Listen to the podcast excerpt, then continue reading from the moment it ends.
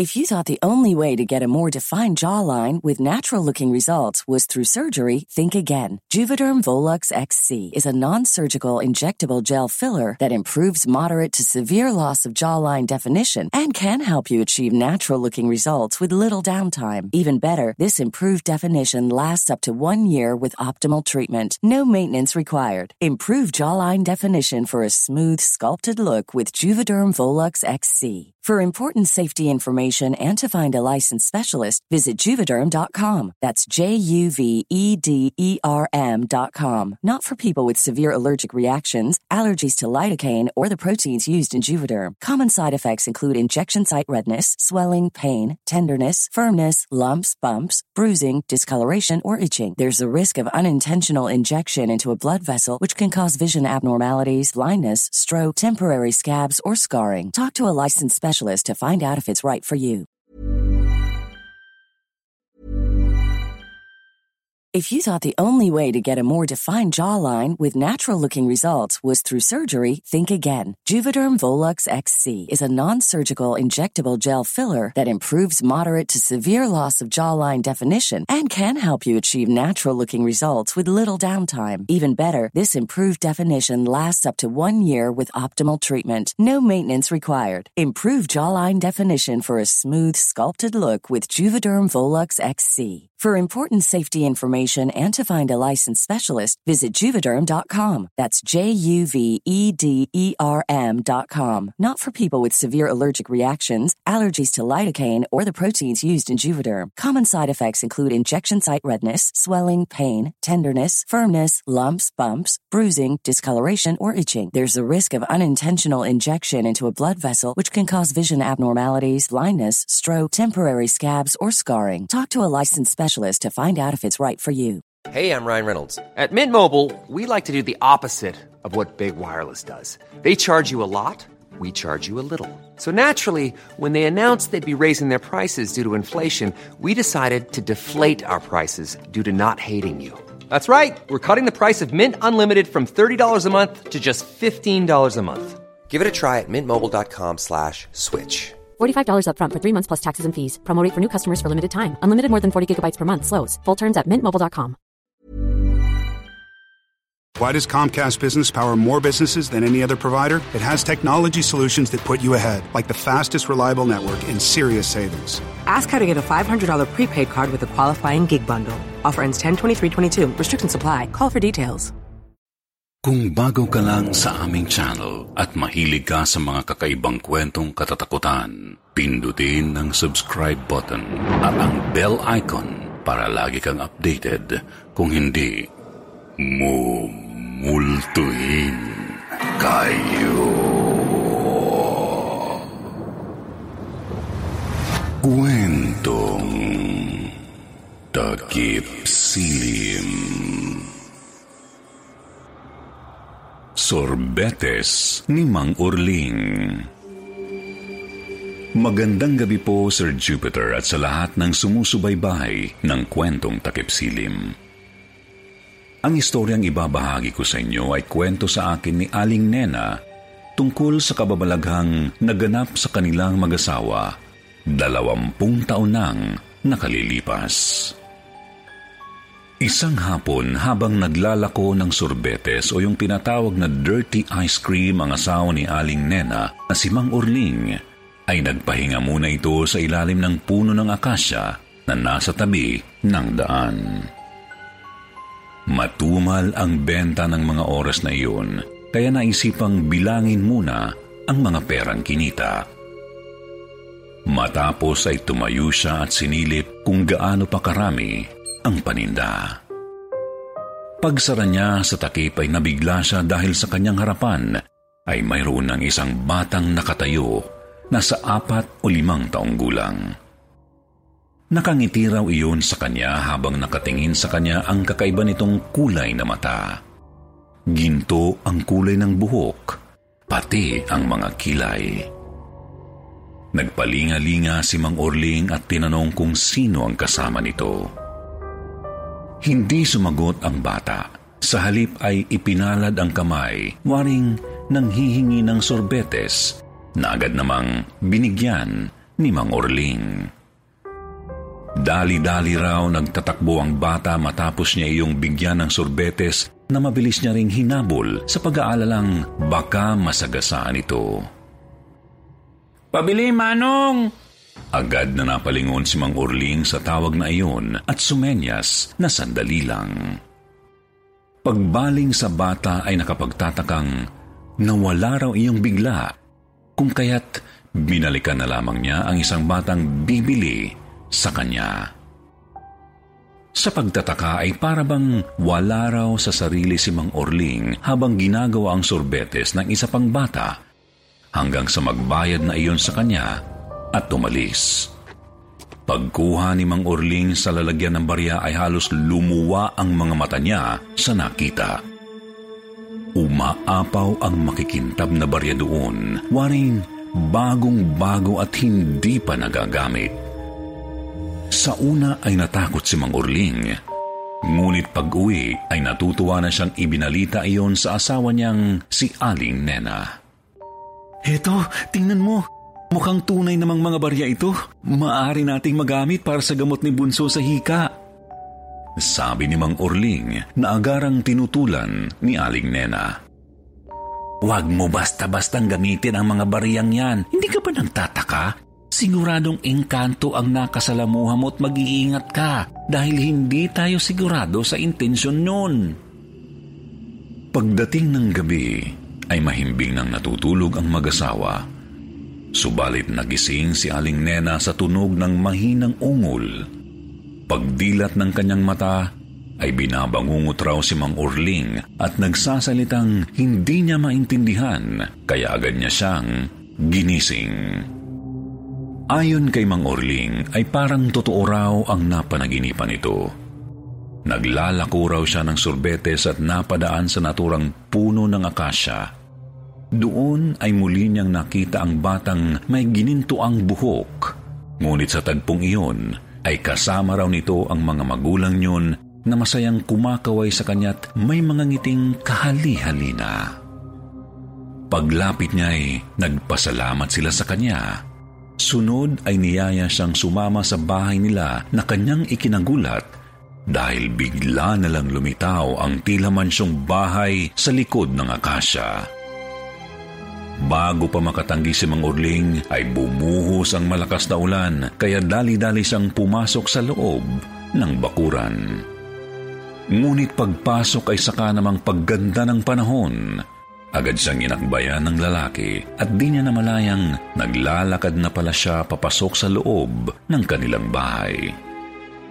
Nabighani si Mang Orling sa pag-apak sa loob ng mansyon.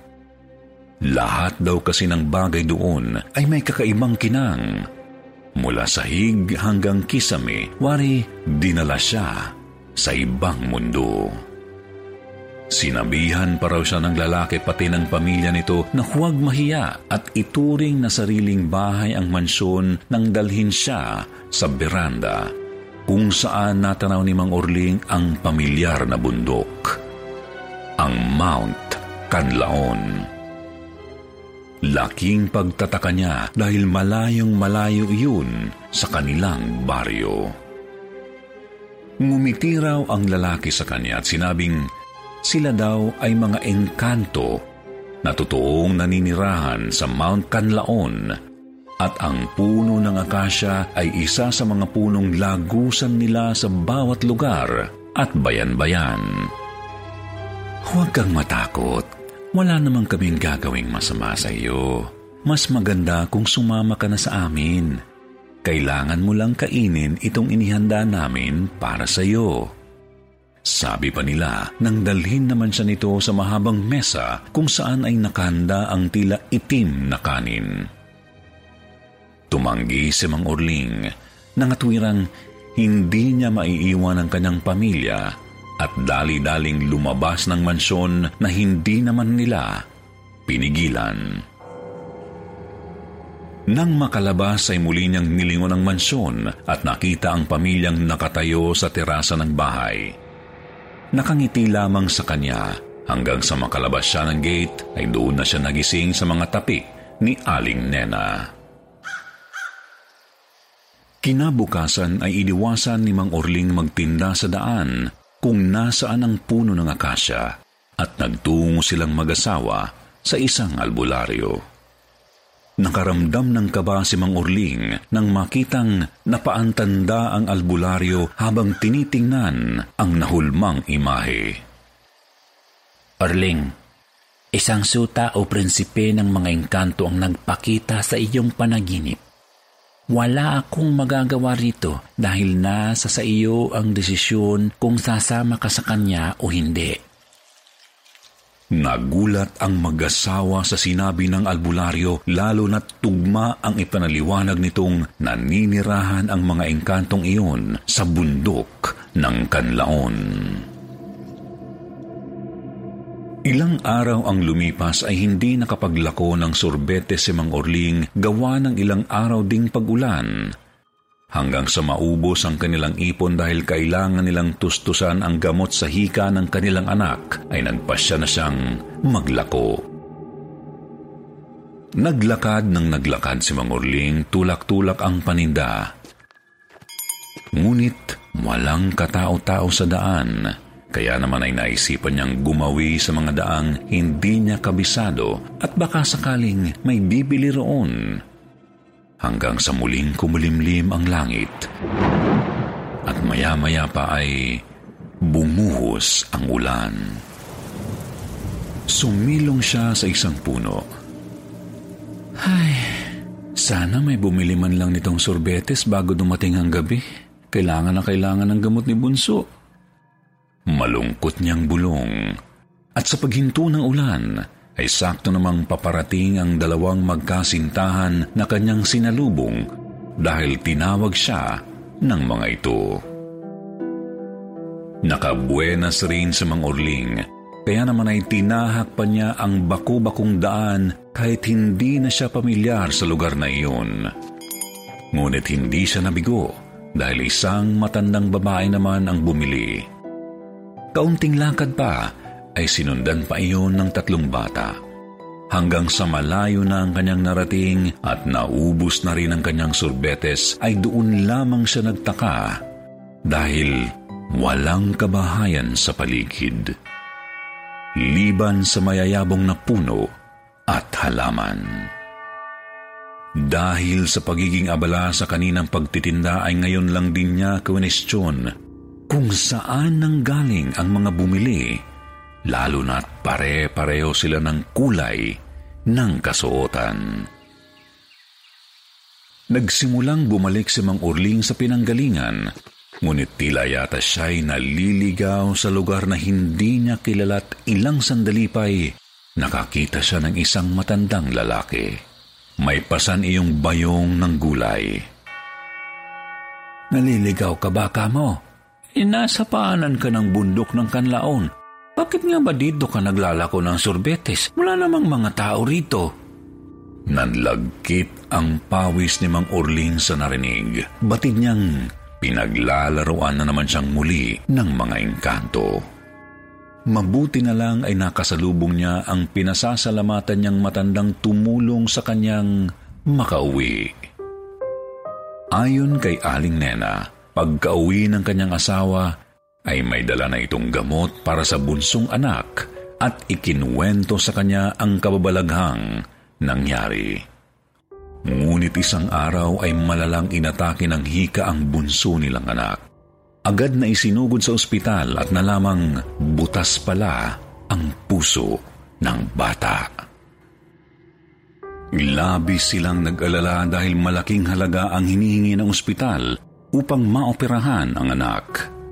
Ilang gabing walang tigil sa pagiyak si Aling Nena, ngunit pinakalma naman siya ng kanyang asawang si Mang Urling at sinabing siya na ang bahala. Sumunod na araw ay madalas na nag-uuwi si Mang Urling ng masasarap na ulam, malalaking isda, o kaya naman ay bayong na may prutas at gulay liban sa perang iniaabot nito kay Aling Nena. Araw-araw nilang dinadalaw at hinahatiran ng masasarap na pagkain ng anak sa ospital hanggang sa isang araw ay naisagawa ng operasyon dahil nagbunga ang kasipagan ng asawa sa pagtitinda ng sorbetes.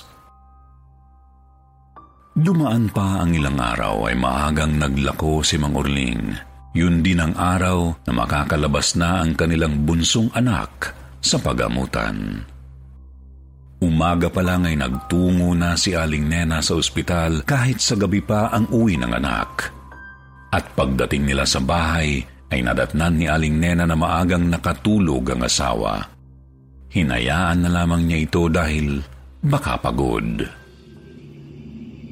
Sa kalagitnaan ng kahimbingan ay naalimpungatan si Aling Nena dahil sa mahihinang bulong. At sa pagdilat ng kanyang mata ay tahimik namang natutulog si Mang Orling. Dahan-dahan siyang bumangon upang silipin ang bunsong anak, saka dumiretso ng banyo na nasa labas ng kanilang bahay. Bago siya nakabalik sa kanilang silid, ay nadaanan niya ang kariton ng sorbetes na nakaparada sa gilid ng bahay. Nangiti pa siya at nagpasalamat sa isip-isip dahil kahit papaano'y itinawid niyon ang kanilang pangangailangan sa buhay, kasama na rin ng kasipagan ng kanyang asawa sa pagtitinda. Pagpasok ni Aling Nena sa kanilang silid, ay nagsisigaw siyang bigla. Agad na rumispondi ang ilang mga kapitbahay. Nagtaka sila sa sinasabi ng babae na isang punong kahoy daw ang katabi niya at hindi ang asawa. Ngunit nang magsisigaw na daw siya ay naging tao muli iyon, wari pinaglalaruan ang kanyang mata. Sa mga oras na iyon ay hindi na nila magising si Mang Urling. Nag-iyakan ang mag-inang naiwan ng ama. Kung kailan namang ligtas na sa sakit at nakauwi na ang bunsong anak, ay doon pa siya babawian ng buhay. Si Aling Nena po noon ay aming kapitbahay na may tindahan.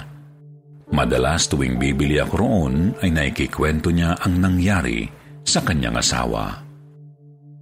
Ang sabi pa niya ay noong nasa kabaong daw si Mang Urling ay napapansin itong tinutubuan ng dahon ang hinlalaki ng asawa.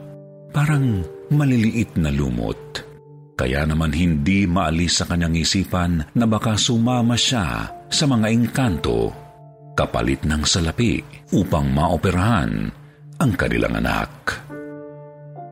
Matapos ang libing ay tila hindi pa rin tanggap ni Aling Nena ang pagkamatay ni Mang Orling. Madalas nitong hinihimas ang kariton ng sorbetes habang kinakausap ang asawa. Isang araw ay binuksan niya ang takip ng sorbetes at nalula na lamang siya sa mga perang umaapaw sa loob niyon. Sunod ay isang malakas na iyak ang ginawa ni Nena dahil sa paniniwalang isinakripisyo ni Mang Orling ang buhay nito para sa kanila.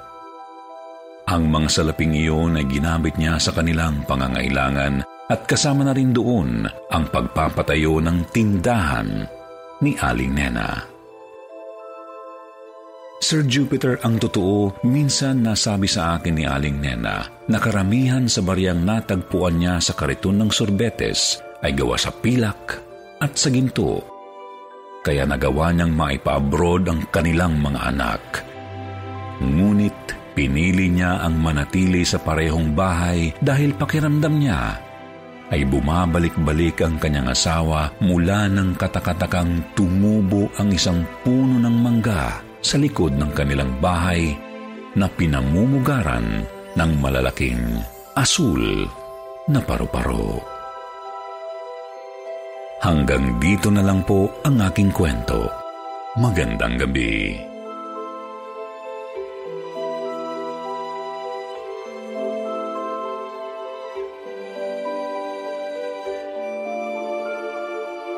Why does Comcast Business power more businesses than any other provider? It has technology solutions that put you ahead, like the fastest reliable network and serious savings. Ask how to get a $500 prepaid card with a qualifying gig bundle. Offer ends 10 23 22. Restrictions apply. Call for details.